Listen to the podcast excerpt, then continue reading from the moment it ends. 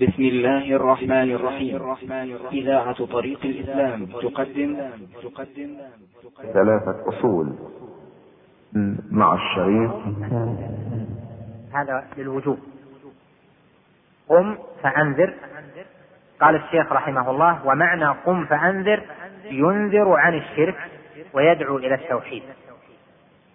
وربك فكبر. وربك فكبر أي عظمه بالتوحيد. وربك فكبر أي عظمه بالتوحيد. يعني أن قوله تعالى وربك فكبر معناه خص ربك بالتكبير لأنه قدم المفعول. أصل الكلام كبر ربك فقدم المفعول على العامل فيه وهو الفعل. فدل على الاختصاص. قال وربك فكبر. قال الشيخ معناها معنى وربك فكبر أي عظمه بالتوحيد. وهذه لا شك من الشيخ رحمه الله تعالى من العلم الغزير العظيم الذي يحتاج إلى إيضاح وضح ذلك أن التكبير جاء في القرآن وله خمسة أنحاء وله خمسة موارد. فتكبير الله جل وعلا يكون في ربوبيته. يعني اعتقاد أنه أكبر من كل شيء يرى أو يتوهم أو يتصور أنه موجود. هو أكبر من كل شيء في ربوبيته في ملكه في تصريفه لأمره في خلقه في رزقه في إحيائه في إماتته إلى آخر معاني الربوبية. هذا الأول.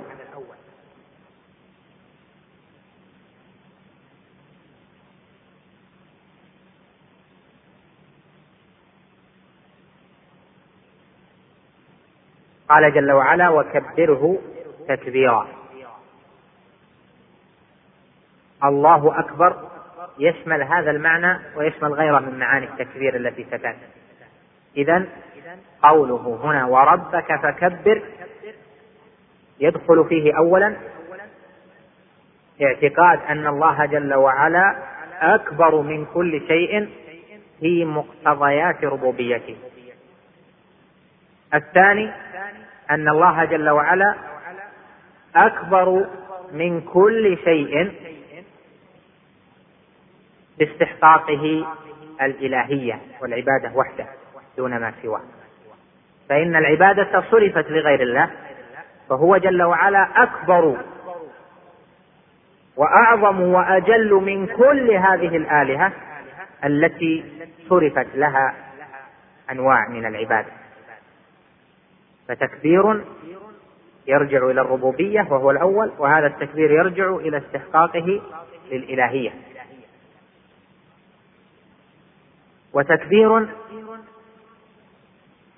وهو الثالث باعتقاد كما قال وربك فكبر أن ربك أكبر من كل شيء في أسمائه وصفاته. فإنه في أسمائه أكبر من كل ذوي ذوي الأسماء. الأشياء لها أسماء لكن أسماء الله جل وعلا أكبر من ذلك. أكبر يرجع الكبر هنا لأي شيء؟ لما فيها من الحسن والبهاء والعظمة والجلال والجمال ونحو ذلك.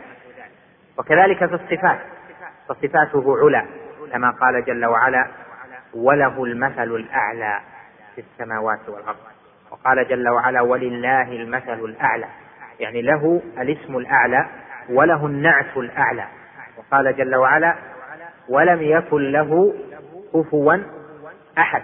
وقال جل وعلا هل تعلم له سميا؟ ونحو ذلك. فهو جل وعلا أكبر من كل شيء في أسمائه وصفاته. كذلك قوله وربك فكبر يعني في قضائه وقدره الكوني. فالله جل وعلا في قضائه وقدره الكوني أكبر. يعني أن قضاءه وقدره له فيه الحكمة البالغة. وأما ما يقضيه ويقدره العباد لأنفسهم يقدر الأمر بنفسه ويفعل الأمر لنفسه فإن هذا يناسب نقص العبد. والله جل وعلا في قضائه وقدره فيما يحدثه في كونه فهو أكبر الأخير تكبير الله جل وعلا في شرعه وأمره. قال وربك فكبر تدخل فيها هذه الخمس. الأخير يعني اعتقاد أن الله جل وعلا أكبر فيما أمر به ونهى وفيما أنزله من هذا القرآن العظيم أكبر وأعظم من كل ما يشرعه العباد أو يحكم به العباد. أو يأمر العباد به وينهون عنه. ولهذا صارت هذه الكلمة الله أكبر من شعارات المسلمين العظيمة. يدخلون في الصلاة بها ويرددونها في الصلاة وهي من الأوامر الأولى التي جاءت للنبي عليه الصلاة والسلام. قال تعالى له وربك فكبر إذا لاحظت هذه المعاني الخمسة وكل واحدة منها لها أدلة كثيرة من القرآن.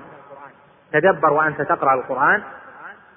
الآيات التي فيها ذكر تكبير الله تجد أن بعضها فيه ذكر الربوبية وبعض الآيات فيه ذكر الألوهية وبعضها فيه ذكر الأسماء والصفات بعضها فيه ذكر قضاء الله الكوني أفعال الله جل وعلا وبعضها فيه شرع الله جل وعلا. إذا اجتمعت هذه الخمس رأيت أن هذا التفسير من أحسن وأعظم ما يكون. قال وربك فكبر عظمه بالتوحيد. إذا اجتمعت هذه الخمس في الفهم صار وربك فكبر عظمه بالتوحيد. لأن معاني التكبير هي معاني التعظيم وتلك المتعلقات هي التوحيد بأنواعه.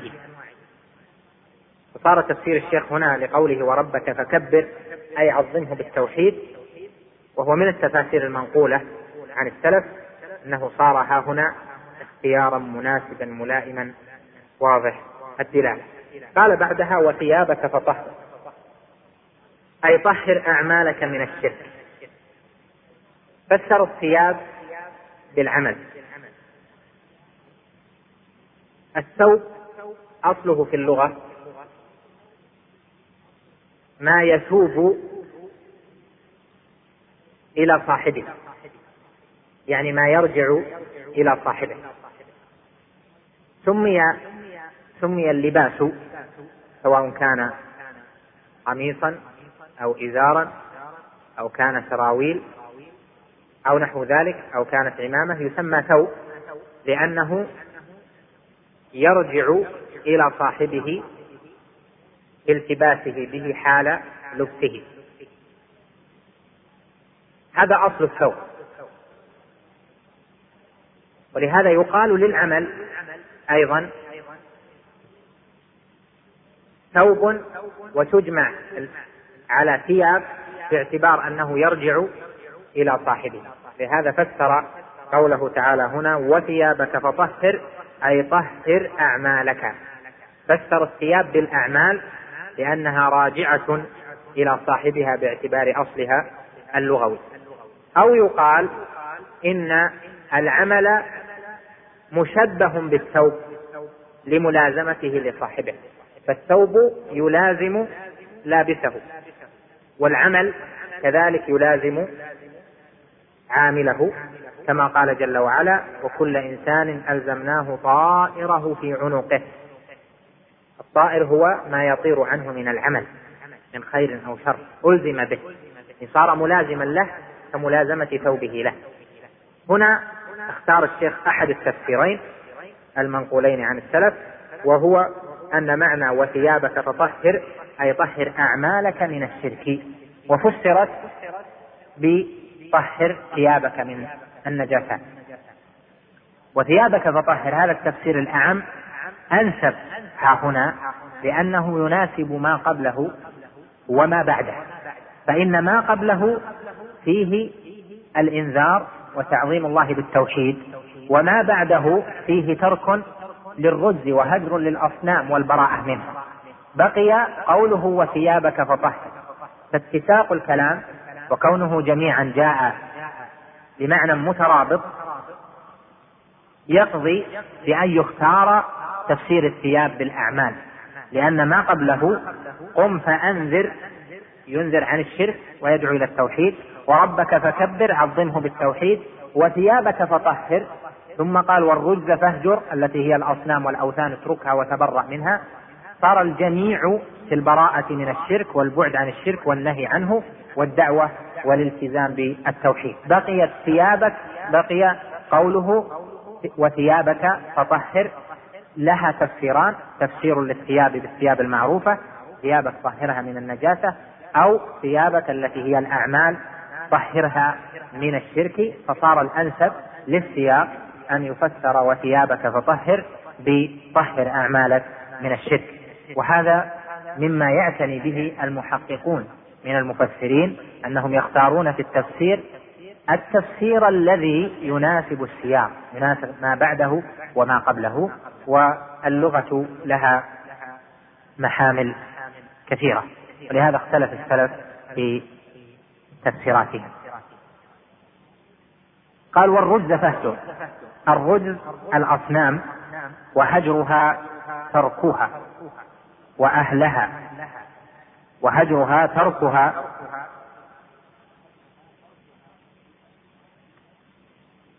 وأهلها والبراءة منها وأهلها.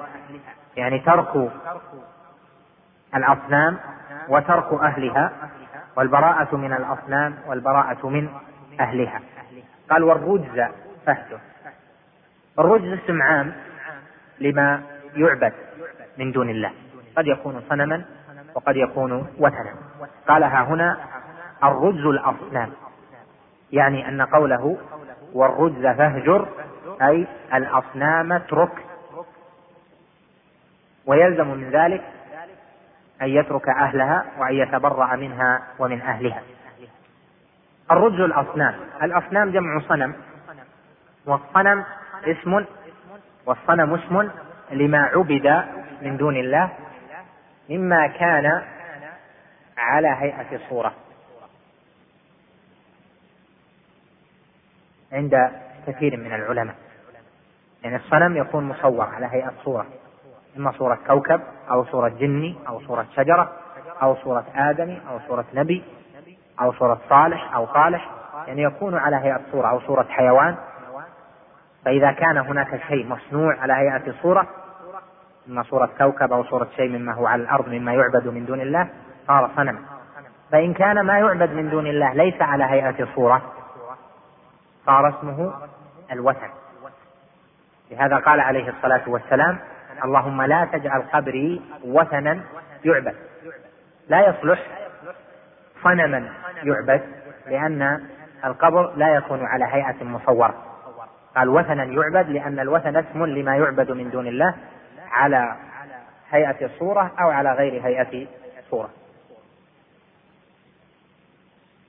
الوثن اسم لما يعبد من دون الله إذا لم يكن مصورا على هيئة صورة. قال بعض أهل العلم الوثن قد يكون أيضا على هيئة صورة فيكون الصنم ما له صورة والوثن يشمل ما كان له صورة وما لم يكن له صورة وهذا هو القول الثاني. فيكون كل صنم وثنا وليس كل وثن صنما. وأخذوا هذا من قوله تعالى في سورة العنكبوت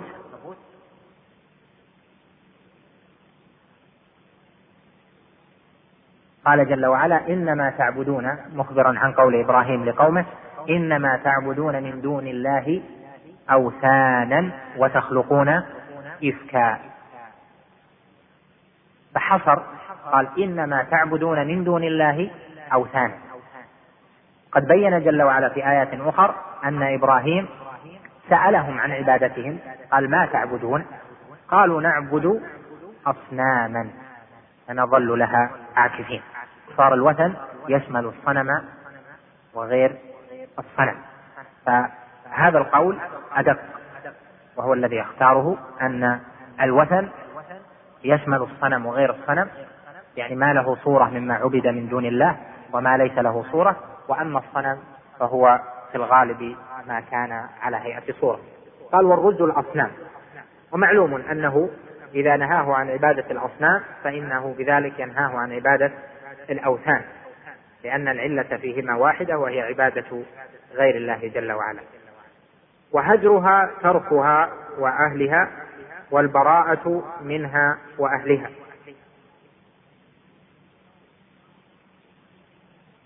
قال أخذ على هذا عشر سنين يدعو إلى التوحيد.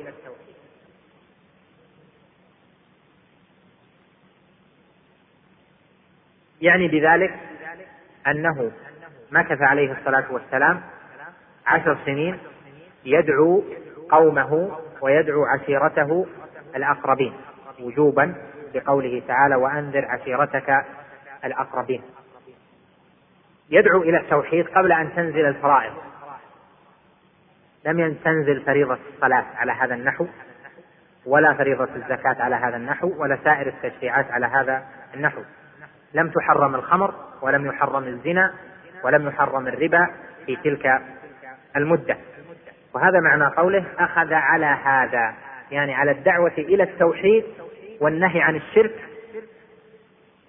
أخذ على هذا على الإنذار عن الشرك والدعوة إلى التوحيد أخذ عشر سنين يدعو إلى التوحيد.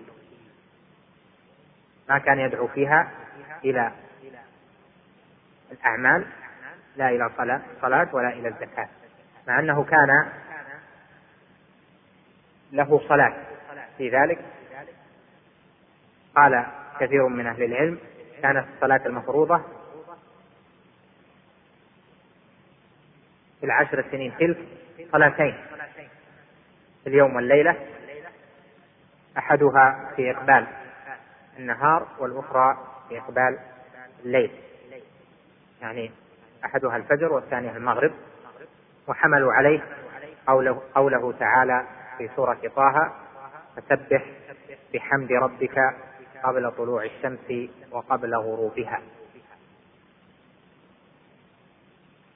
كذلك قوله في سورة قاف وسبح بحمد ربك قبل طلوع الشمس وقبل الغروب.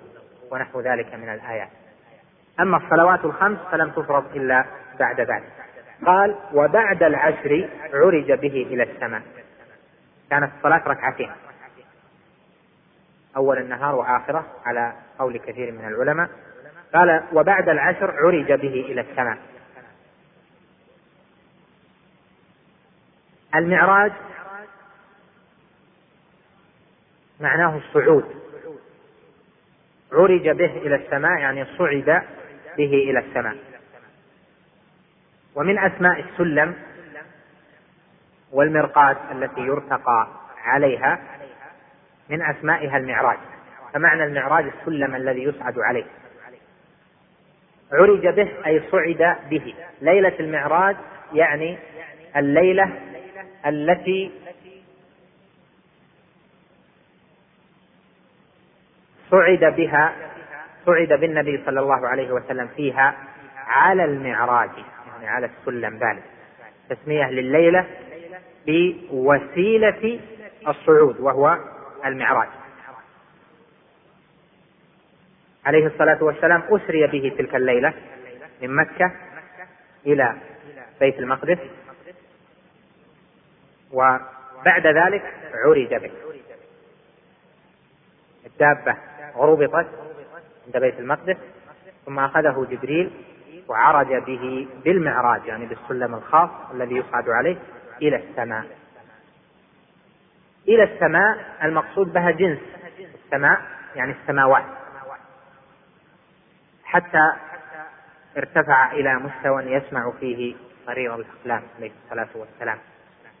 حتى إنه قرب من ربه جل وعلا وكلمه ربه جل وعلا بدون واسطة ورأى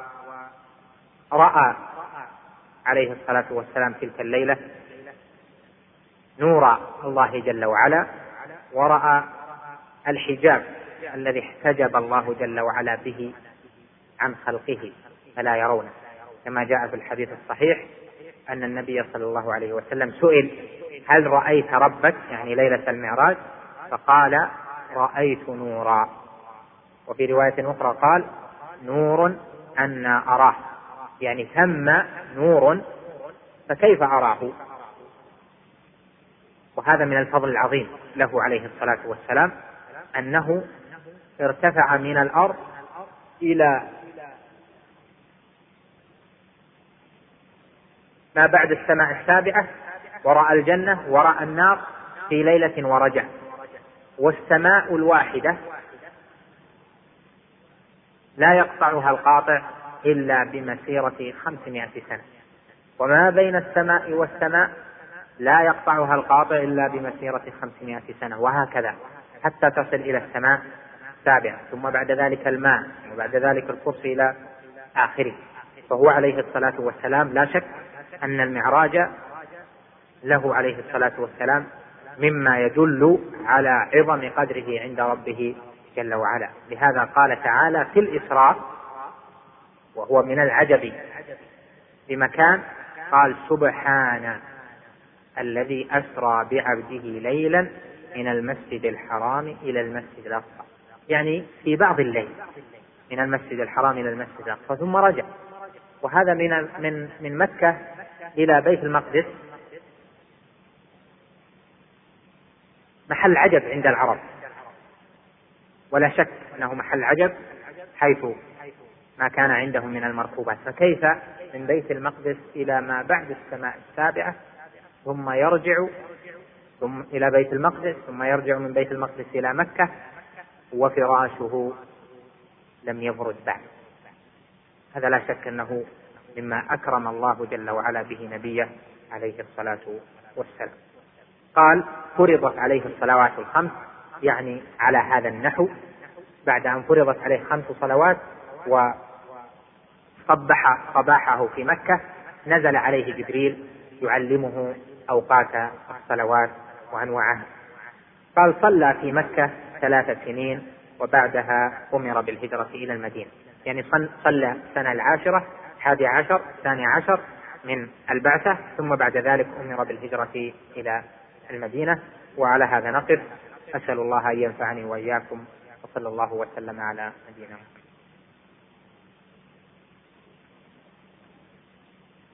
الحمد لله رب العالمين الصلاة والسلام على نبينا محمد وعلى آله وصحبه أجمعين. اللهم إنا نسألك علما نافعا وعملا صالحا ودعاء مسموعا وقلبا خاشعا. أما بعد قال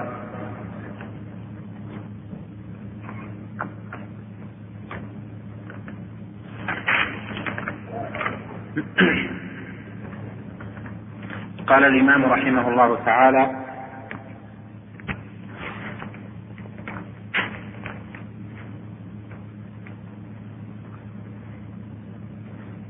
وصلى في مكة ثلاث سنين وبعدها أمر بالهجرة إلى المدينة. صلى في مكة عليه الصلاة والسلام ثلاث سنين. يعني بعد أن فرضت عليه الصلاة صلى الصلوات الخمس على هذا النحو الذي نصليه. قد حدت صفاتها أركانها واجباتها وحد أوقات الصلوات. بينت جاء النبي عليه الصلاة والسلام جبريل فبين له أوقات الصلوات. بعدها بعد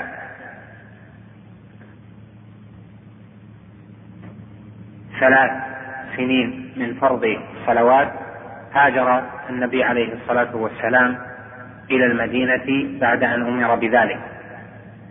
وبعد هجرته عليه الصلاة والسلام إلى المدينة ابتدأ التاريخ الهجري كما هو معروف. لما أتى لهذا الموضع فسر الهجرة. فقال والهجرة الانتقال من بلد الشرك إلى بلد الإسلام. هذا تعريفها الاصطلاحي. والهجرة في اللغة الترك. وفي الشرع ترك ما لا يحبه الله ويرضى إلى ما يحبه ويرضاه. ويدخل في هذا المعنى الشرعي هجر. الشرك يدخل فيه ترك. محبة غير الله ورسوله يدخل فيه ترك بلد الكفر.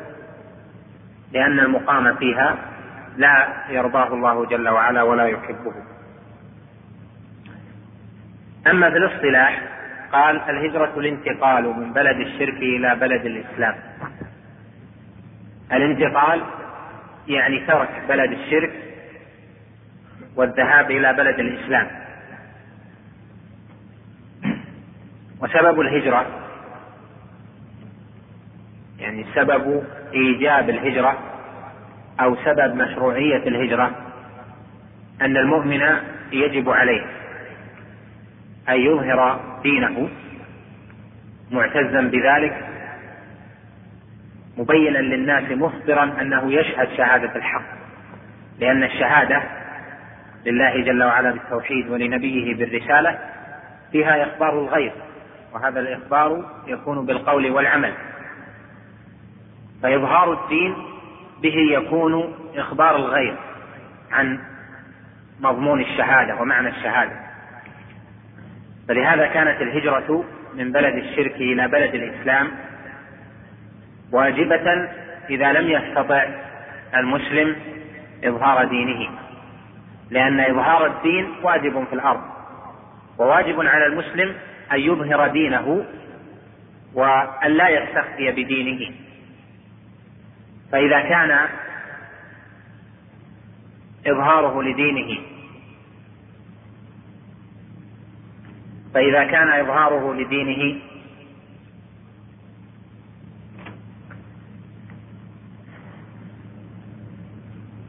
غير ممكن في دار وجب عليه أن يتركها يعني وجب عليه أن يهاجر. قال الانتقال من بلد الشرك إلى بلد الإسلام. بلد الشرك هي كل بلد يظهر فيها الشرك ويكون غالبا. إذا ظهر الشرك في بلد وصار غالبا يعني كثيرا أكثر من غيره صارت تسمى بلد شرك. سواء كان هذا الشرك في الربوبية أو كان في الإلهية أو كان في مقتضيات الإلهية من الطاعة والتحكيم ونحوها. بلد الشرك هي البلد التي يظهر فيها الشرك ويكون غالبا. هذا معنى ما قرره الشيخ محمد بن إبراهيم رحمه الله حينما سئل عن دار الكفر. ما هي؟ قال دار الكفر هي الدار التي يظهر فيها الكفر ويكون غالبا. وإذا إذا ظهر الشرك في بلدة وصار ظهوره غالبا ومعنى ذلك أن يكون منتشرا ظاهرا بينا غالبا الخير فإن هذه الدار تسمى بلد شرك. هذا باعتبار ما وقع وهو الشرك. أما باعتبار أهل الدار فهذه مسألة فيها خلاف بين أهل العلم. هل ينظر في تسمية الدار بدار إسلام ودار شرك إلى أهلها؟ وقد سئل شيخ الإسلام رحمه الله عن بلد تظهر فيها أحكام الكفر وتظهر فيها أحكام الإسلام فقال هذه الدار لا يحكم عليها أنها دار كفر ولا أنها دار إسلام. بل يعامل فيها المسلم بحسبه ويعامل فيها الكافر بحسبه. وقال بعض العلماء الدار إذا ظهر فيها الأذان وسمع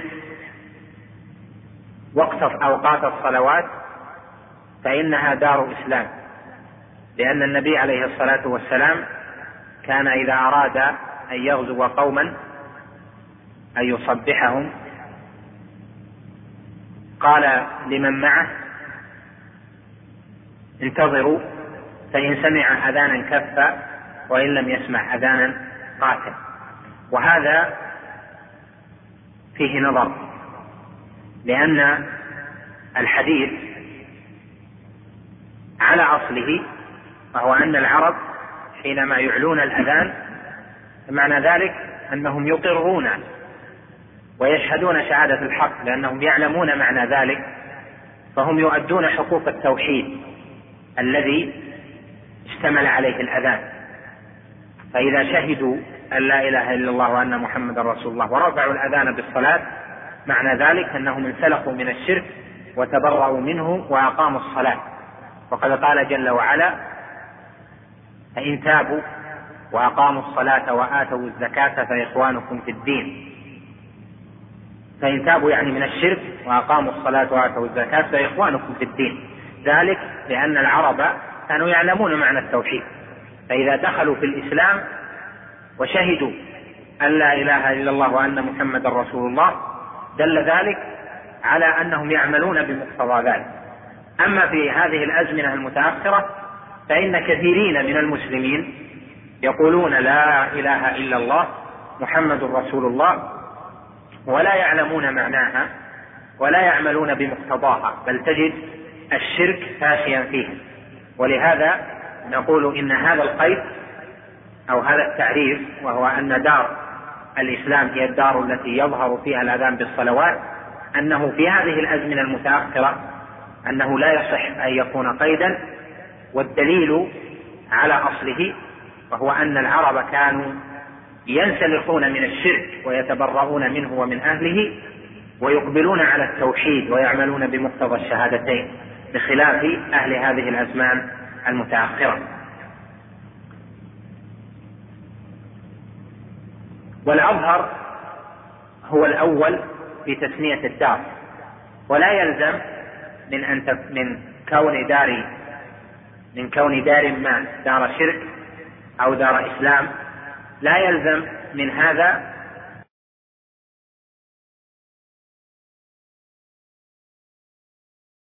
لهذا حكم على الأفراد الذين في داخل الدار. بل قلنا إن الحكم عليها بأنها دار كفر أو دار شرك هذا بالأغلب لظهور الشرك والكفر ومن فيها يعامل كل بحسبه خاصة في هذا الزمن لأن ظهور الكفر وظهور الشرك في كثير من الديار ليس من واقع اختيار أهل تلك الديار بل هو ربما كان عن طريق تسلط إما الطرق الصوفية مثلا أو عن تسلط الحكومات أو نحو ذلك كما هو مشاهد معروف. لهذا نقول إن اسم الدار على نحو ما بينت أما أهلها فيختلف الحال. قال الهجرة الانتقال من بلد الشرك إلى بلد الإسلام. الهجرة من حيث مكانها تنقسم إلى هجرة عامة وهجرة خاصة. الهجرة العامة هي التي عرفها الشيخ هنا ترك بلد الشرك إلى بلد الإسلام. الانتقال من بلد الشرك إلى بلد الإسلام. بلد الشرك أي بلد؟ إلى أن تطلع الشمس من مغربها. أي بلد ظهرت فيها أحكام ظهر فيها الشرك وظهرت فيها أحكام الشرك وكان ذلك غالبا فإن الهجرة من منها تسمى هجرة. وهذه هجرة عامة من حيث المكان يمكن أن تكون متعلقة بأي بلد. أما الهجرة الخاصة فهي الهجرة من مكة إلى المدينة. ومكة لما تركها النبي عليه الصلاة والسلام تركها وهي دار شرك وذهب إلى المدينة لأنه فشى فيها الإسلام. فصارت فصار كل بيت من بيوت المدينة دخل فيه الإسلام. فصارت دار إسلام فانتقل من بلد الشرك إلى بلد الإسلام. هاجر هجرة خاصة. وهذه الهجرة الخاصة هي التي جاء فيها قوله عليه الصلاة والسلام لا هجرة بعد الفتح بل جهاد ونية كما ثبت في الصحيح. فقوله لا هجرة بعد الفتح يعني لا هجرة من مكة. الهجرة الخاصة هذه من مكة إلى المدينة. أما الهجرة العامة الانتقال من بلد الشرك إلى بلد الإسلام فهي باقية إلى طلوع الشمس من مغربها إلى قيام الساعة. إذا وجد بلد شرك ووجد بلد الإسلام توجد الهجرة. هذا من حيث المكان. ومن حيث الحكم فإن الهجرة تارة تكون واجبة وتارة تكون مستحبة.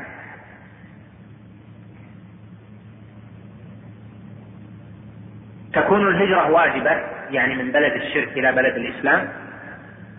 تكون واجبة إذا لم يمكن المسلم المقيم بدار الشرك أن يظهر دينه.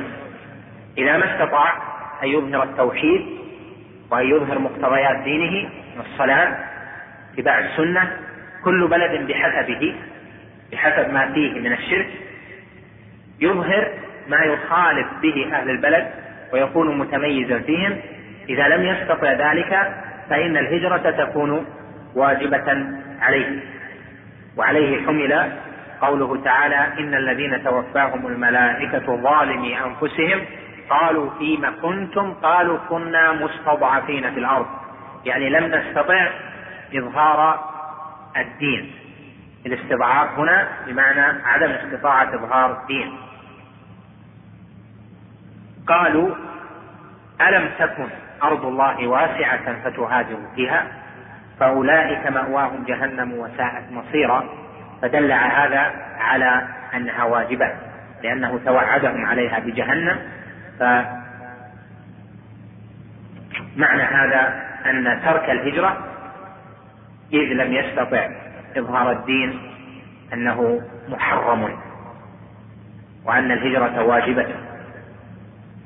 القسم الثاني المستحب وتكون الهجرة من بلد الشرك إلى بلد الإسلام مستحبة إذا كان المؤمن في دار الشرك يستطيع أن يظهر دينه.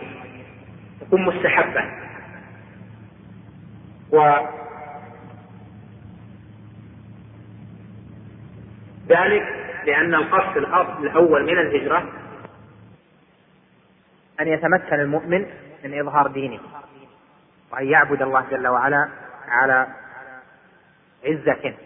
قد قال جل وعلا يا عبادي الذين آمنوا إن أرضي واسعة فإياي تعبدون نزلت في من ترك الهجرة وناداهم باسم الإيمان.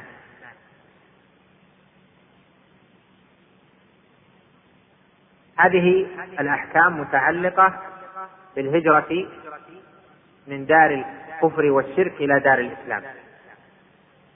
وهناك هجرة أخرى من دار تكثر يكثر فيها المعاصي والبدع إلى دار ليس فيها معاص وبدع أو تقل فيها المعاصي والبدع.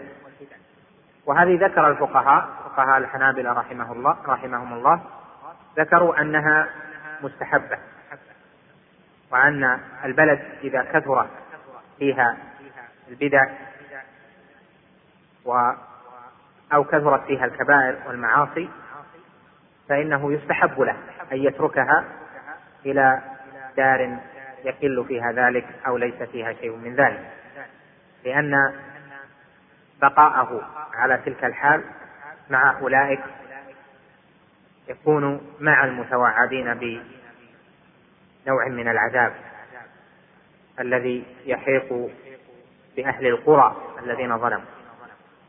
وقد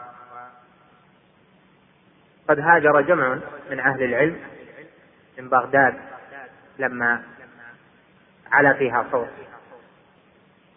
المعتزلة وصوت أهل البدع كثرت فيها المعاصي والزنا وشرب الخمر تركوها إلى بلد أخرى. وبعض أهل العلم بقي لكي يكون قائما في حق الله في الدعوة وفي بيان العلم وفي الإنكار ونحو ذلك. المتعلق الرابع خامس سادس هذه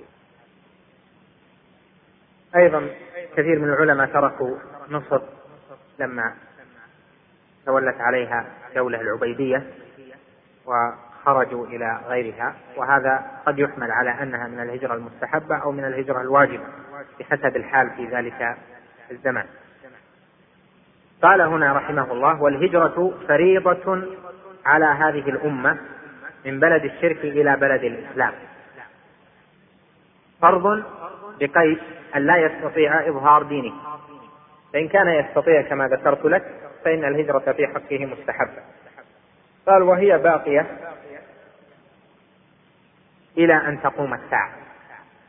هي باقية إلى أن تقوم الساعة. يريد إلى قرب قيام الساعة وهو طلوع الشمس من مغربها. كما جاء في الحديث لا تنقطع الهجرة حتى تنقطع التوبة ولا تنقطع التوبة حتى تطلع الشمس من مغربها. قال رحمه الله تعالى مستدلا والدليل قوله تعالى إن الذين توفاهم الملائكة ظالمي أنفسهم. ظلم النفس بترك الهجرة لأنهم عصوا الله جل وعلا في ترك الهجرة. ومكة لم يعد في إمكان المؤمنين أن يظهروا دينهم فيها. فقد تسلط الكفار عليها على أهلها فلم يستطيعوا عن المؤمنين أن يظهروا دينهم. وهو هذا كان قائما من أول الدعوة. تسلطوا فترة وكانت كان إظهار الدين في أول الدعوة ليس واجبا. ثم أمروا بذلك بقوله تعالى فاصدع بما تؤمر وأعرض عن المشركين إنا كفيناك المستهزئين. فابتلي من ابتلي من المؤمنين فلم يستطيعوا إظهار دينهم.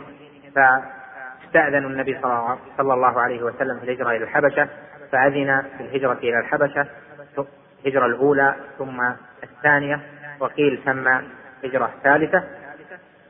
ثم لما لم يعد بالإمكان أن يظهر الدين في مكة وقد قامت بلد الإسلام. في المدينة صارت الهجرة متعينة وفرضا. من مكة إلى المدينة. لهذا قال جل وعلا هنا ظالمي أنفسهم. قالوا يعني الملائكة مخاطبين لهؤلاء الذين توفتهم الملائكة وقد تركوا الهجرة. فيما كنتم؟ يعني على أي حال كنتم؟ قالوا كنا مستضعفين في الأرض. فأجابت الملائكة قالوا ألم تكن أرض الله واسعة فتهاجروا فيها؟ وهذا إنكار عليهم. ألم تكن أرض الله واسعة فتهاجروا فيها؟ لأن الاستفهام هنا في ألم استفهام للإنكار. وضابطه أن يكون ما بعده مبطلا. أن يكون ما بعده باطلا. يعني إذا أزلت الهمزة وقرأت ما بعده فإذا كان ما بعده غير صحيح صارت الهمزة إذا للإنكار. إذا تركت الهمزة صار الكلام لم تكن أرض الله واسعة. هل هذا صحيح؟ ليس بصحيح. فأرض الله جل وعلا واسعة. فلما أتى الاستفهام بالهمزة بعد كلام بدون الهمزة يكون باطلا تصير الهمزة للإنكار كما هو مقرر بموضعه في كتب حروف المعاني في اللغة. قال فتهاجروا فيها. فدل على أنهم تركوا الهجرة بهذه الآية على أن من ترك الهجرة مع القدرة على ذلك أنه مشرك وكافر من جنس مع من أقام معهم وهذا ليس بصحيح.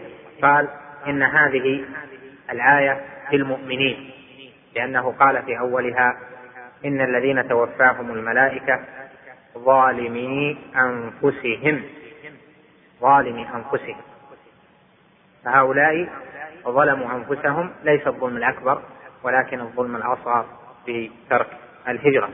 قال جل وعلا بعدها إلا المستضعفين من الرجال والنساء والولدان لا يستطيعون حيلة ولا يهتدون سبيلا. رجال مستضعفون. لا يمكنهم أن يعرفوا الطريق لا يهتدون سبيلا إلى البلد الآخر ولا يستطيعون حيلة ليس عندهم ما يركبون وليس عندهم مال ينقلهم فهم مستضعفون يريدون الهجرة ولكنهم مستضعفون من جهة عدم القدرة على الهجرة بالمال والمركب والدليل ونحو ذلك. فقال جل وعلا في هؤلاء فأولئك عسى الله أن يعفو عنهم وكان الله عفوا غفورا. ويلحق بهؤلاء من لم يستطع الهجرة في هذا الزمن بالمعوقات القائمة من أنواع التأشيرات وأشباهها. تلحق بهؤلاء لأن هذا لا يستطيع حيلة. لا يمكنه أن هو يرغب أن يترك بلد الشرك إلى بلد الإسلام لكن لا يمكنه ذلك لوجود المعوقات. لا يستطيع حيلة ولا يهتدي سبيلا وطريقا إلى بلد الإسلام. فهؤلاء قال جل وعلا في حقهم فأولئك عسى الله أن يعفو عنهم وكان الله عفوا غفورا. ثم ساق دليلا آخر وهو قوله تعالى يا عبادي الذين آمنوا إن أرضي واسعة فإياي فاعبدون. قال البغوي رحمه الله سبب نزول هذه الآية في المسلمين الذين في مكة.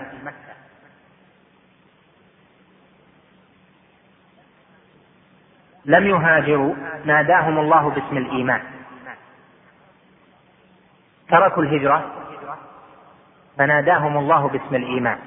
فدل على أن ترك الهجرة لا يسلب الإيمان. فمعنى ذلك أن ترك الهجرة ليس شركا أكبر وليس كفرا أكبر وإنما هو معصية من المعاصي لأنه نادى من ترك الهجرة باسم الإيمان. يا أيها الذي يا عبادي الذين آمنوا إن أرضي واسعة فإياي فاعبدون. قال البغوي نزلت هذه الآية في الذين لم يهاجروا. من مكة ناداهم الله باسم الإيمان. فدل على أن تركهم الهجرة من مكة ليس كفرا ولا شركا وأن قوله تعالى في الآية التي قبلها فأولئك مأواهم جهنم وساءت مصيرا أن هذا لأجل أنهم تركوا واجبا من الواجبات وارتكبوا كبيرة من الكبائر. لكن لا يسلب عنهم اسم الإيمان بترك الهجرة من دار الكفر إلى دار إلى دار الإسلام. قال والدليل على الهجرة من السنة قوله صلى الله عليه وسلم لا تنقطع الهجرة حتى تنقطع التوبة ولا تنقطع التوبة حتى تطلع الشمس من مغربها. هذا واضح؟ التوبة لا تنقطع إلا إذا طلعت الشمس من مغربها.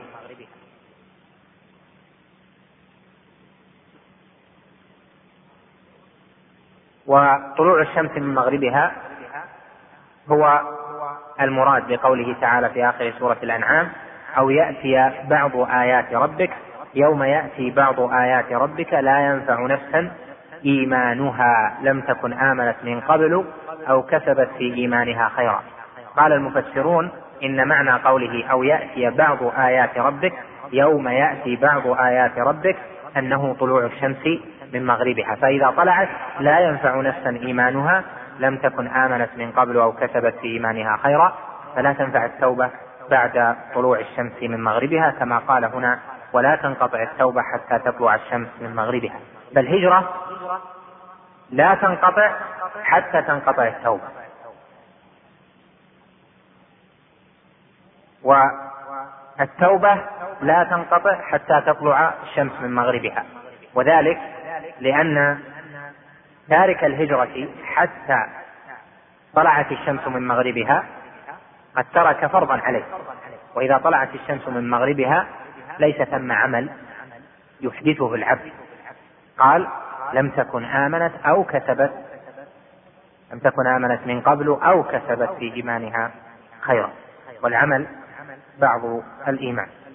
قال فلما استقر في المدينة أمر ببقية شرائع الإسلام. مثل الزكاة. الزكاة فرضت السنة الثانية من الهجرة والصوم فرض في المدينة. أريد بالزكاة التي فرضت في السنة الثانية من الهجرة الزكاة على هذا النحو المقدم. زكاة بشروطها وبأنصبائها وقدر المخرج وأوعية الزكاة ونحو ذلك. هذا فرض في السنة الثانية من الهجرة. أما جنس الزكاة فقد فرض في بمكة. جنس الزكاة. غير مقدر. مثل الصلاة التي كانت في مكة. وهذا جاء في آخر سورة المزمل. قال جل وعلا في آخرها وهي مكية فأقيموا الصلاة وآتوا الزكاة وأقرضوا الله قرضا حسنا وما تقدموا لأنفسكم من خير تجدوه عند الله هو خيرا وأعظم أجرا واستغفروا الله إن الله غفور رحيم. فأمر بإيتاء الزكاة قال وأقيموا الصلاة وآتوا الزكاة. والصواب من أقوال أهل العلم أن الزكاة أوجبت في مكة ومنها بذل الماعون الذي جاء النهي عنه في قوله ويمنعون الماعون. ومنها الصدقة منها إعطاء الفقير ونحو ذلك. وهذه الزكاة غير محدودة لا بقدر ولا بصفة. وإنما يصدق عليها اسم الزكاة. أما الزكاة على هذا النحو المقدر الذي استقر فهذا فرض في السنة الثانية من الهجرة. قال والصوم. والصوم كذلك.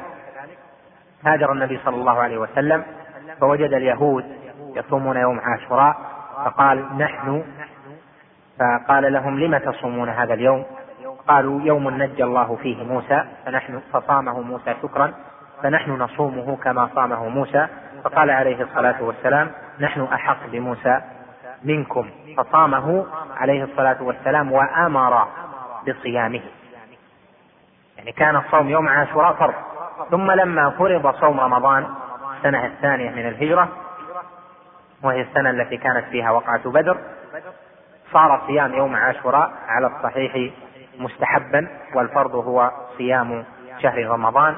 كما قال جل وعلا في سورة البقرة فمن شهد منكم الشهر فليصمه وبها كانت كان صيام رمضان واجبا. قال والحج الحج من أهل العلم من يقول إنه فرض السنة السادسة وهي السنة التي نزل فيها قول الله تعالى وأتموا الحج والعمرة لله. ومنهم من قال إنه لم يفرض إلا في السنة التاسعة وهذا هو الصحيح. فإن فإن الحج فرض متأخرا وذلك بعد فتح مكة. فأمر النبي صلى الله عليه وسلم بالحج في سورة آل عمران وهي إنما نزلت في سنة عام الوفود في سنة الوفود أو في عام الوفود وهي السنة التاسعة. والنبي عليه الصلاة والسلام ترك الحج تلك السنة وأمر أبا بكر أن يصلي أن يحج بالناس وبعث معه عليا رضي الله عنهم أجمعين. ثم حج عليه الصلاة والسلام بعد ذلك السنة العاشرة حجة يتيمة لم يحج بعدها. قال والأذان كذلك فرض الأذان في أول العهد المدني والجهاد. الجهاد كان هناك تدرج في فرضه والأمر بالمعروف والنهي عن المنكر وغير ذلك من شرائع الإسلام. يعني أن شرائع الإسلام الظاهرة إنما فرضت في المدينة. وأما في مكة فمكث عليه الصلاة والسلام يدعو إلى التوحيد وينهى عن الشرك في عشر سنين. ثم فرضت الصلاة في السنة العاشرة. وأما بقية الشعائر شعائر الإسلام الظاهرة فإنما كانت في المدينة. حتى تحريم المحرمات من الزنا والخمر والربا ونحو ذلك إنما كان في المدينة. وهذا يدلك على عظم شأن التوحيد في هذا الدين وأن هذه الرسالة رسالة النبي عليه الصلاة والسلام حيث بلغها للناس مكث يدعو إلى التوحيد في عشر سنين. والتوحيد من حيث هو أمر واحد. دعوة إلى التوحيد والنهي عن الشرك أمر واحد. وتلك الأوامر التي فرضت فيما بعد والمناهي التي نهي عنها فيما بعد كثيرة جدا. عددها كثير مئات من الأشياء من أمور الإسلام الظاهرة وأمور المعاملات والصلات الاجتماعية والنكاح وتلك الأحوال تلك بالمئات. فكانت كان العهد المدني وهو عشر سنين متسعا لتلك الأمور جميعا. وأما التوحيد فمع أنه أمر واحد وهو الدعوة إلى توحيد الله والنهي والنذار عن الشرك فقد مكث فيه عليه الصلاة والسلام عشر سنين. وهذا من أعظم الأدلة على أن شأن التوحيد في هذا الدين هو أعظم شيء وأن غيره من أمور الإسلام الظاهرة أنه يليه بكثير في الاهتمام به في هذا الشرع. فالدعوة إنما تكون لتوحيد الله. لأن القلب إذا وحد الله جل وعلا أحب الله أحب رسوله أطاع الله بعد ذلك وأطاع رسوله رغبة. ترك الشرك أبغض الشرك فيبغض كل ما لا يحبه الله جل وعلا ولا يرضاه. وهذا من مقتضيات التوحيد. قال أخذ على هذا عشر سنين. يعني مكث في المدينة عليه الصلاة والسلام عشر سنين وتوفي صلاة الله وسلامه عليه ودينه باق وهذا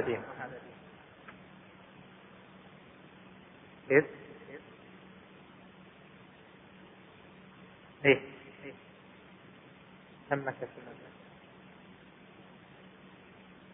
في مكة في مكة لا هو مكث في المدينة يدعو إلى التوحيد. مكث في مكة. ها؟ مكث في مكة يدعو إلى التوحيد عشر سنين كما هو معروف. وفي المدينة أيضا عشر سنين يدعو إلى التوحيد وإلى أمور الإسلام الظاهرة البقية. إذا قلت غير هذا فهو سبق لسان. قال أخذ على هذا عشر سنين وتوفي صلاة الله وسلامه عليه. صلاة الله الصلاة من الله جل وعلا على نبيه أو على المؤمنين هي ثناؤه عليهم بالملأ الأعلى. هذا هو الصحيح. أن الصلاة من الله جل وعلا هي الثناء لأن حقيقة الصلاة في اللغة الدعاء والثناء. وأما من قال إن الصلاة بمعنى الرحمة هذا ليس بصحيح. قال جل وعلا إن الله وملائكته يصلون على النبي. الملائكة لا يمكنهم أن يرحموه لكن يمكن أن يثنوا عليه أو أن يدعوا له. والله جل وعلا في حقه الثناء. فمعنى صلاة الله جل وعلا على نبيه هو ثناؤه عليه في الملأ الأعلى. لهذا جاء في الحديث الصحيح من صلى علي صلاة واحدة صلى الله عليه بها عشرا. يعني من أثنى علي من قال اللهم صل على محمد سأل الله جل وعلا أن يثني على نبيه في الملأ الأعلى فإن الله جل وعلا يجزيه من جنس دعائه وهو أنه يثني عليه بذلك عشر مرات في ملائه الأعلى. نسأل الله الكريم من فضله. صلى الله على نبينا محمد. اللهم صل وسلم على نبينا محمد. قال ودينه باق. وعليه الصلاة والسلام توفي ودفن في حجرة عائشة. ودينه باق إلى قيام الساعة. لا يقبل الله جل وعلا من أحد دينا إلا هذا الدين. وهذا دينه هذا دينه الضمير يرجع إلى أي شيء؟ إلى ما سبق إيضاحه في هذه الرسالة. هذا الذي وصف لك فيما قبل هو دينه. معرفة العبد ربه ومعرفة دين الإسلام بالأدلة ومعرفة العبد نبيه صلى الله عليه وسلم. هذا دينه عليه الصلاة والسلام. لا خير هذا من صفاته عليه الصلاة والسلام أنه لا خير إلا دل الأمة عليه ولا شر إلا حذرها منه. والخير الذي دلها عليه التوحيد وجميع ما يحبه الله ويرضاه. والشر الذي حذرها منه الشرك وجميع ما يكرهه الله ويأباه. وعليه الصلاة والسلام بالمؤمنين رؤوف رحيم. ومن رأفته بالمؤمنين ورحمته بهم أنه اجتهد أن يؤدي الأمانة كاملة. لا خير يقرب إلى الله ويكون محبوبا إلى الله إلا بينه عليه الصلاة والسلام لهذه الأمة. وأعلى ذلك التوحيد. ويتبع ذلك جميع الأمور من الفرائض والواجبات والمستحبات ومن المناهي التي اجتنابها فرض ونحو ذلك. المسنونات. حتى قال رجل لسلمان لقد علمكم رسولكم كل شيء حتى القراءة؟ قال نعم. يعني حتى هيئة الجلوس أثناء قضاء الحاجة فإنه علمنا عليه الصلاة والسلام كيف يكون ذلك. استقبال واستدبار. وما ينبغي أن يكون إذا ذهب المرء أين يذهب؟ كما جاء في الحديث الذي رواه أبو داود وغيره كان عليه الصلاة والسلام إذا ذهب المذهب أبعد يعني لقضاء حاجته ونحو ذلك. علمنا عليه الصلاة والسلام كل شيء من أعلى أمر وهو التوحيد بينه بيانا شافيا مفصلا إلى أقل الأمور. كلها بينها عليه الصلاة والسلام. فالحجة قائمة على أمته وأنه عليه الصلاة والسلام سيكون شهيدا على هذه الأمة وأنه بلغهم الرسالة ودلهم على كل خير يحبه الله ويرضاه. كذلك لا شر إلا حذرها منه. لا شر كان أو لا شر سيكون في هذه الأمة إلا وحذرها منه. فحذر النبي عليه الصلاة والسلام أمته من الشرور التي كانت في وقته من الشرك بالله بأنواعه ومن أنواع المعاصي وأنواع الآثام وأنواع المعاملات الباطلة. وكذلك ما سيحدث في المستقبل فإن الله جل وعلا أطلع نبيه على ما سيكون. فحذر النبي عليه الصلاة والسلام أمته من ذلك. كما مثلا كما جاء في الحديث لتتبعن سنن من كان قبلكم شبرا بشبر وذراعا بذراع حتى لو دخلوا جحر ضب لدخلتموه. قالوا يا رسول الله فارس والروم قال فمن الناس إلا أولئك؟ أو كما جاء في غير هذه الرواية لها ألفاظ كثيرة. فحذرها من تقليد فارس والروم. حذر النبي عليه الصلاة والسلام أمته من الفتن التي التي ستظهر بأنواعها ومنها فتنة الخوارج الذين خرجوا على الصحابة وخرجوا على ولاة أمر المسلمين. حذر من البدع بأنواعها كما جاء في تفسير قول الله تعالى إن الذين فرقوا دينهم وكانوا شيعا لست منهم في شيء. وكما قال عليه الصلاة والسلام وإن هذه الأمة ستفترق إلى ثلاث وسبعين فرقة كلها في النار إلا واحدة. ونحو ذلك من أنواع ما أخبر به عليه الصلاة والسلام أمته محذرا. فهو عليه الصلاة والسلام بهذه الأمة رحيم رؤوف لا خير إلا دلها عليه وأرشد. ولا شر إلا حذر منه ونهى سواء في ذلك ما حدث في وقته أو ما سيحدث بعد موته عليه الصلاة والسلام بقليل أو ما سيكون إلى قيام الساعة حتى إنه حذر أمته وشدد حذرها وشدد التحذير في أمر المسيح الدجال حتى إنه قال عليه الصلاة والسلام إن خرج فيكم وأنا حي فأنا حجيجه دونكم. وإن خرج عليكم بعد يعني بعد وفاته عليه الصلاة والسلام فامرؤ حجيج نفسه. وهذا يدل على عظم ما دل النبي عليه الصلاة والسلام هذه الأمة عليه.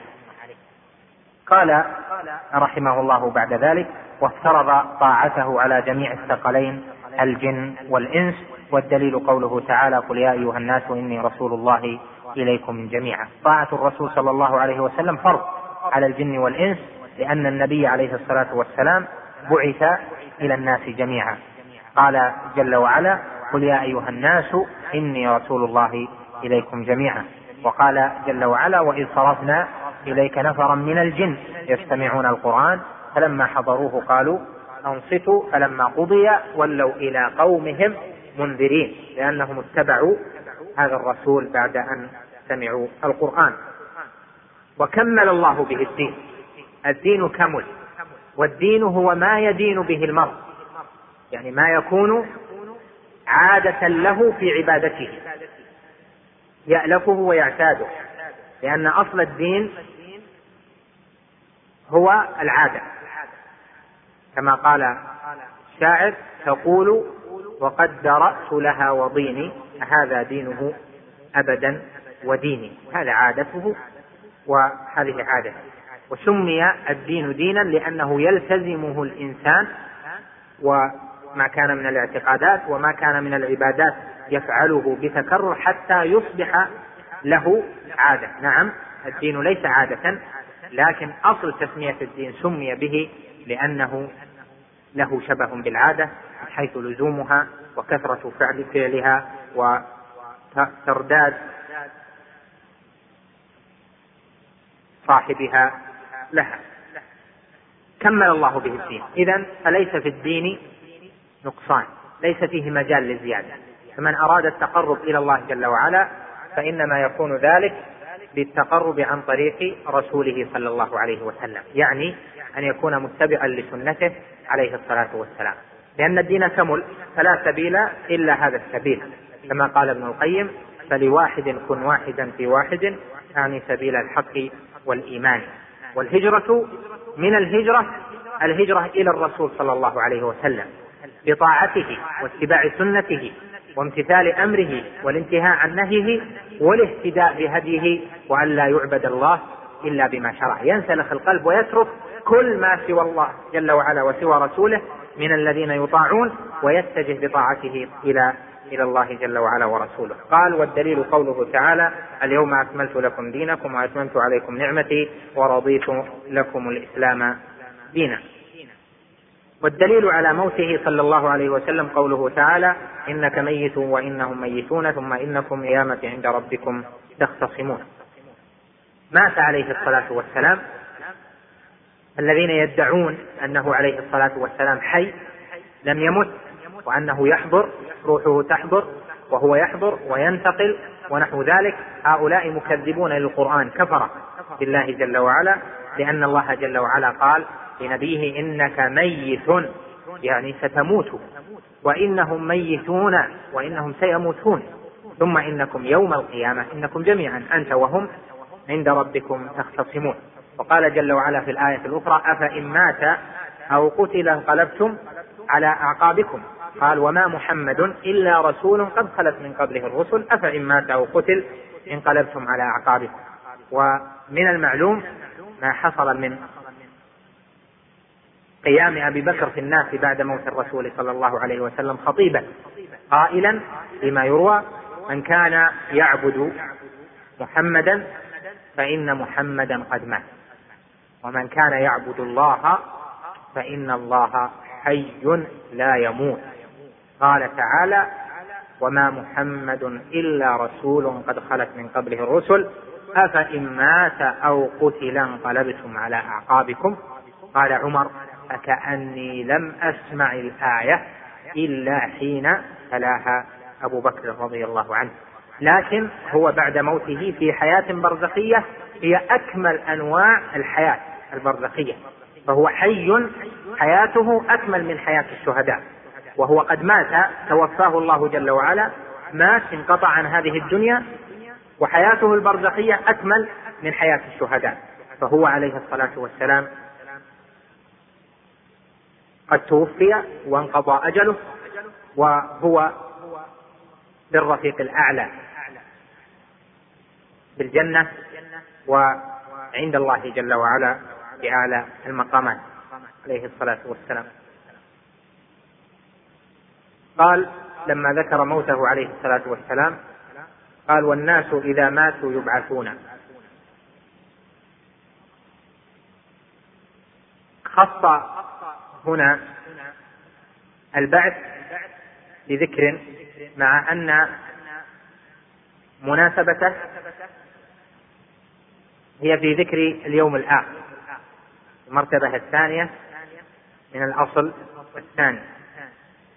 أن اليوم الآخر معناه أنه يبعث الناس بعد الموت. فهنا قال والناس إذا ماتوا يبعثون.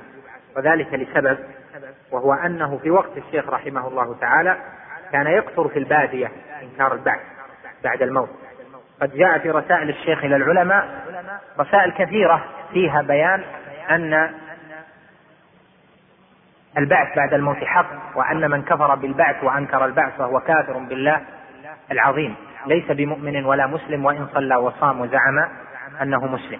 نص هنا على هذا لأجل الاهتمام بالمسألة ووضعها في هذا الموضع مناسب لأنه ذكر وفاة النبي عليه الصلاة والسلام وذكر قوله ثم إنكم يوم القيامة عند ربكم تختصمون. فناسب أن يقرر البعث بعد الموت لجميع الناس فقال والناس إذا ماتوا يبعثون والدليل قوله تعالى منها خلقناكم وفيها نعيدكم ومنها نخرجكم تارة أخرى وقوله تعالى والله أنبتكم من الأرض نباتا ثم يعيدكم فيها ويخرجكم إخراجا وبعد البعث محاسبون ومجزيون بأعمالهم. والدليل قوله تعالى ولله ما في السماوات وما في الأرض ليجزي الذين آم ليجزي الذين أساءوا بما عملوا ويجزي الذين أحسنوا بالحسنى. قال ومن كذب بالبعث كفر. مثل أولئك الأعراب البادية الذين كانوا في وقت الشيخ رحمه الله ويكثر إلى الآن في بوادي بعض البلاد العربية أنهم يكذبون بالبعث. يعتقدون أن التزام الدين أنه إنما يحصل له الإنسان السعادة وكذا في دنياه وأن روحه تكون في نعيم أو في جحيم لكن بعث بعد الموت يكذبون بذلك. قال هنا من كذب بالبعث كفر. والدليل قوله تعالى زعم الذين كفروا أن لن يبعثوا قل بلى وربي لتبعثن ثم لتنبؤن بما عملتم وذلك على الله يسير. وجه الاستدلال أنه قال زعم الذين كفروا فوصف الذين يزعمون أنهم لن يبعثوا لأنهم من الذين كفروا. قال وأرسل الله جميع الرسل مبشرين ومنذرين والدليل قوله تعالى رسلا مبشرين ومنذرين لئلا يكون للناس على الله حجة بعد الرسل وأولهم نوح عليه السلام وآخرهم محمد صلى الله عليه وسلم. من كذب برسول من الرسل فقد كذب بالرسل أجمعين. ومحمد عليه الصلاة والسلام خاتم النبيين وخاتم المرسلين. كل دعوة للنبوة أو دعوة للرسالة بعده فهي ضلال وهي كفر. بالله جل وعلا. كما ادعى من ادعى في وقت في بعد في وقت الصحابة وبعدهم. إلى يومنا هذا لم يزل يظهر من يدعي النبوة. هو عليه الصلاة والسلام خاتم المرسلين وخاتم النبيين وخاتمهم. وخاتمهم وخاتمهم. خاتمهم. والدليل على أن أولهم نوح قوله والدليل على أن أولهم نوح قوله تعالى إنا أوحينا إليك كما أوحينا إلى نوح والنبيين من بعده. هذا وحي خاص. وحي رسالة. والمراد بالنبيين هنا المرسلون. قال وكل أمة بعث الله إليهم رسولا من نوح إلى محمد يأمرهم بعبادة الله وحده وينهاهم عن عبادة الطاغوت. والدليل قوله تعالى ولقد بعثنا في كل أمة رسولا أن يعبدوا الله واجتنبوا الطاغوت. ولقد بعثنا في كل أمة رسولا. أن ما يأتي بعدها هو مضمون البعث. بعثهم بأي شيء؟ بما يأتي بعد أن وهو اعبدوا الله واجتنبوا الطاغوت. عبادة الله سبق تفسيرها مفصلة في الأصل الأول. وهو معرفة العبد ربه. هنا لما ذكر الطاغوت كان مناسبا لأهميته أن يذكر معنى الطاغوت. قال هنا وافترض الله على جميع العباد بهذا الدليل الكفر بالطاغوت والإيمان بالله. ما معنى الطاغوت إذن؟ قال قال ابن القيم رحمه الله معنى الطاغوت ما تجاوز به العبد حده من معبود أو متبوع أو مطاع. الطاغوت صيغة مبنية للكثرة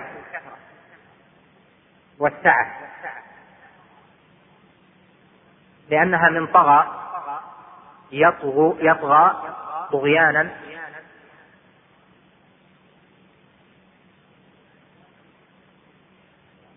ومعنى ذلك التجاوز تجاوز الحد. يقال طغى الماء إذا تجاوز الحد. طغى الرجل إذا تجاوز حده. والطاغوت مبني من الطغيان لكنه للكثرة مثل ملكوت ورحموت ونحو ذلك. ما هو الطاغوت؟ إذا الطاغوت اسم لكل ما تجاوز به العبد حده كل ما تجاوز به العبد حده أي حد هذا؟ الحد الشرعي له. معلوم أن الشرع حد للأشياء حدودا. وبين علاقة المسلم بها. فإذا تجاوز العبد بشيء ما حده فذلك الشيء طاغوت. قال ما تجاوز به العبد حده من معبود إذا عبد أحد غير الله جل وعلا فذلك الغير طاغوت هذا العابد. متى يكون طاغوته؟ إذا كان راضيا بهذه العبادة. أما إذا كان يكرهها فإنه لا يسمى طاغوتا لأنه يتبرأ منها والمتبرئ من الشيء ليس من أهله. كما قال جل وعلا إنكم وما تعبدون من دون الله حصب جهنم أنتم لها واردون. لو كان هؤلاء آلهة ما وردوها. لما نزلت هذه الآية فرح المشركون قالوا سنكون وعيسى وعزير وعدوا آلهة سنكون جميعا في جهنم فنعم الصحبة. أنزل الله جل وعلا بعدها قوله إن الذين سبقت لهم منا الحسنى أولئك عنها مبعدون لا يسمعون حسيسها وهم فيما اشتهت أنفسهم خالدون لا يحزنهم الفزع الأكبر وتتلقاهم الملائكة هذا يومكم الذي كنتم توعدون. فدل على أن الذي لا يرضى بعبادته فإنه ليس بمذموم لهذا عبدت الأنبياء والرسل وعبد الصالحون وكلهم يتبرؤون. عيسى عليه السلام أله بعد رفعه وقال له ربه جل وعلا أأنت قلت للناس اتخذوني وأمي إلهين من دون الله. قال سبحانه ما يكون لي أن أقول ما ليس لي بحق. ليس لي بحق. نزه الله جل وعلا. إن كنت قلته فقد علمت. تعلم ما في نفسي ولا أعلم ما في نفسك. إنك أنت علام الغيوب. ما قلت لهم إلا ما أمرتني به. أن اعبدوا الله ربي وربكم. وكنت عليهم شهيدا ما دمت فيهم. فلما توفيتني يعني قبضتني قبضت بدني ورفعتني عنهم فلما توفيتني واستوفيت مدتي على الأرض المدة الأولى كنت أنت الرقيب عليه. فلما توفيتني كنت أنت الرقيب عليهم وأنت على كل شيء شهيد. إن تعذبهم إلى آخر الآيات. معنى الطاغوت ما تجاوز به العبد حده من معبود أو متبوع من يتبع يقلد يمشى وراءه يهتدى بهديه أو مطاع. إذا كان اتبع أحد وتجو وتجاوز العبد بهذا المتبع حده أي الذي أذن به شرعا فقد صار ذلك طاغوتا له إذا كان راضيا بذلك. وإن كان لا يرضى فهذا هو الذي اتخذه طاغوت وذاك ليس بطاغوت. أو مطاع. بين ذلك بقوله والطواغيت كثيرون ورؤوسهم خمسة إبليس لعنه الله ومن عبد وهو راض ومن دعا الناس إلى عبادة نفسه. إبليس لعنه الله هو رأس الطواغيت. لما؟ لأنه عبد ولأنه متبوع ولأنه مطاع وهو راض بذلك. أطيع أو لم يطع أطيع في معصية الله وهذه مأذون بها أو غير مأذون بها. ويعتبر عند من أطاعه أنه مقدم وأن طاعته هنية. ولهذا قال جل وعلا في سورة إبراهيم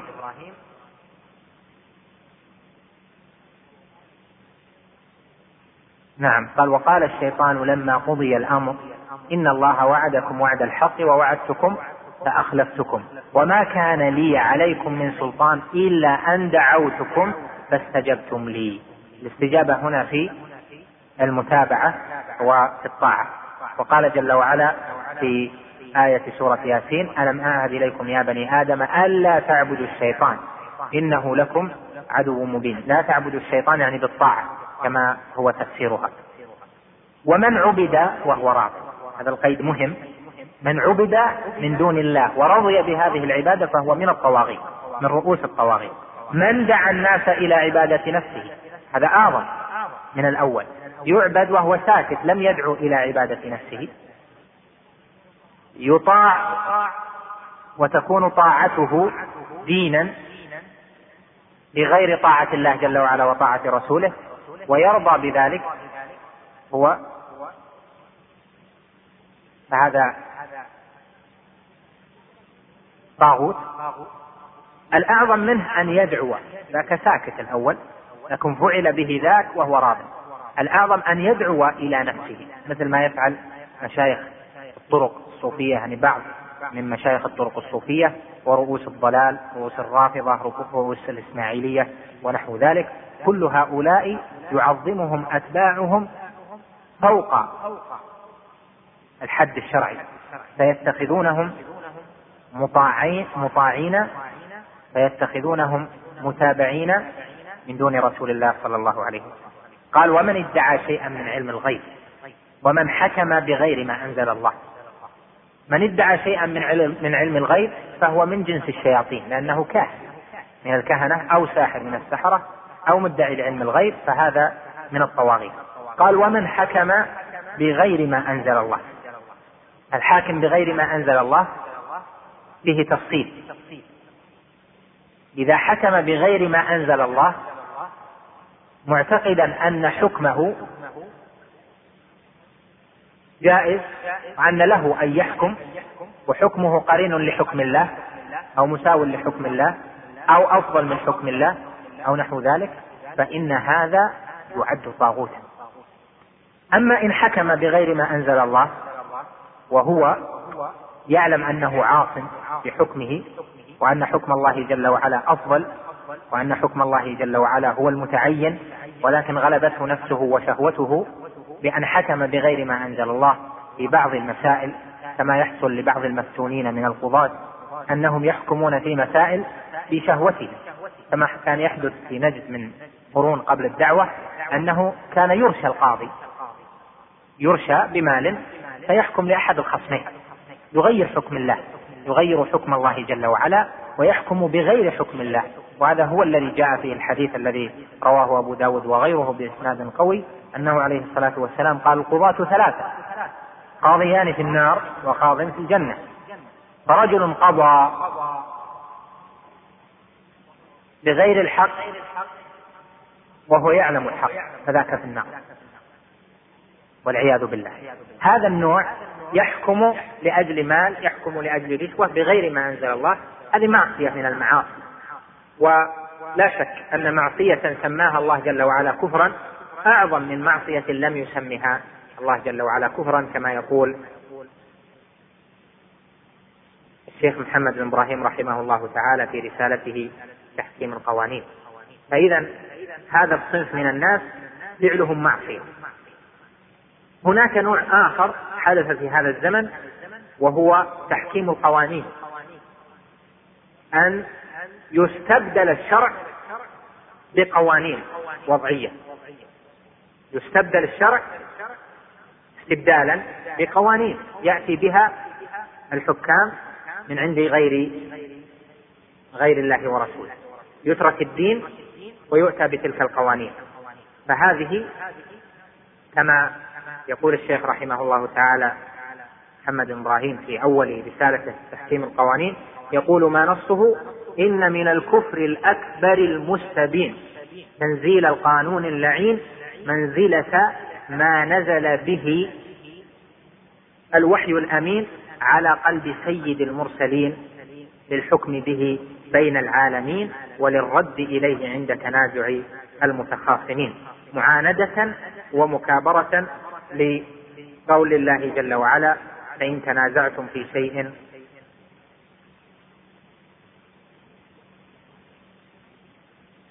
فردوه إلى الله والرسول إن كنتم تؤمنون بالله واليوم الآخر ذلك خير وأحسن تأويلا. ورسالته هذه بسط فيها القول وهي رسالة دقيقة مهمة في هذا الباب. إذا فصار تحكيم القوانين كفرا أكبر بالله لأنه استبدال. شريعة مكان شريعة. بدل شريعة الإسلام يأتون بشريعة فرنسا أو شريعة أوروبا أو شريعة إنجلترا أو شريعة أمريكا هذا استبدال. فإذا كان الحكم به غالبا صار تحكيما. يعني صار الحكم في أكثر أمور الشريعة. بهذه الأحكام القوانين القانونية صار استبدالا. فمتى يكون كفرا إذا صار استبدالا؟ ومتى يكون استبدالا إذا كان تحكيم القوانين غالبا؟ كما ذكر الشيخ رحمه الله تعالى في فتاويه الشيخ محمد بن إبراهيم أيضا مقيدا. سئل متى يكون الحكم بالقانون كفرا؟ قال إذا كان غالبا فاشيا. متى يكون الحكم بالقانون كفرا؟ قال إذا كان غالبا فاشيا. لما؟ لأنه استبدل. شريعة مكان شريعة. فإذا غلب ذلك صار استبدال. وهذا قيد مهم. وهذه المسألة يكثر فيها الكلام في هذا العصر بين كلام متعلمين وعلى سبيل تعلم وبين كلام جهال. وقل من يحرر الكلام فيها على نحو ما بينه العلماء بدقة وتفصيل قال هنا والدليل قوله تعالى لا إكراه في الدين قد تبين الرشد من الغي فمن يكفر بالطاغوت ويؤمن بالله فقد استمسك بالعروة الوثقى لا انفصام لها والله سميع عليم. قال بعد ذلك وهذا هو معنى لا إله إلا الله. ما معنى لا إله إلا الله؟ هو قوله فمن يكفر بالطاغوت ويؤمن بالله لأن الكفر بالطاغوت هو معنى النفي لا إله والإثبات وهو قوله ويؤمن بالله هو المستفاد من قوله إلا الله. قال بعد ذلك وفي الحديث رأس الأمر الإسلام وعموده الصلاة وذروة سنامه الجهاد في سبيل الله والله أعلم. تمت هذه الرسالة وأسأل الله جل وعلا أن ينفعني وإياكم بما سمعنا بما سمعنا وأن يهيئ لنا من أمرنا رشدا وأن يجعلنا من المتعلمين حق التعلم العاملين بما نعلم. نسأله اللهم أن يجعلنا من أهل التوحيد الذين يعلون رايته وينافحون عنه ويدافعون عنه وعن أهله وأسأله لي ولكم العفو والغفران من جميع الزلل والسيئات وأستغفر الله لذنبي ولذنوب جميع المسلمين وأسأله أن يعفو عني ما حصل مني في هذا الشرح الموجز من غلط لسان أو سهو جنان أو انتقال للذهن وقد اختصرنا في آخر. هذا اليوم في الأخير اختصرنا كان حقها أن تسقط أكثر من ذلك بكثير لكن لأجل انتهاء هذه الدروس. وهذا هو يوم الأربعاء الثامن من ربيع الأول لعام أربعة عشر وأربعمائة وألف اللهم اجعل بقية أعمالنا خيرا مما سلف منها وصلى الله وسلم على نبينا محمد. مع تحيات إخوانكم في إذاعة طريق الإسلام والسلام عليكم ورحمة الله وبركاته.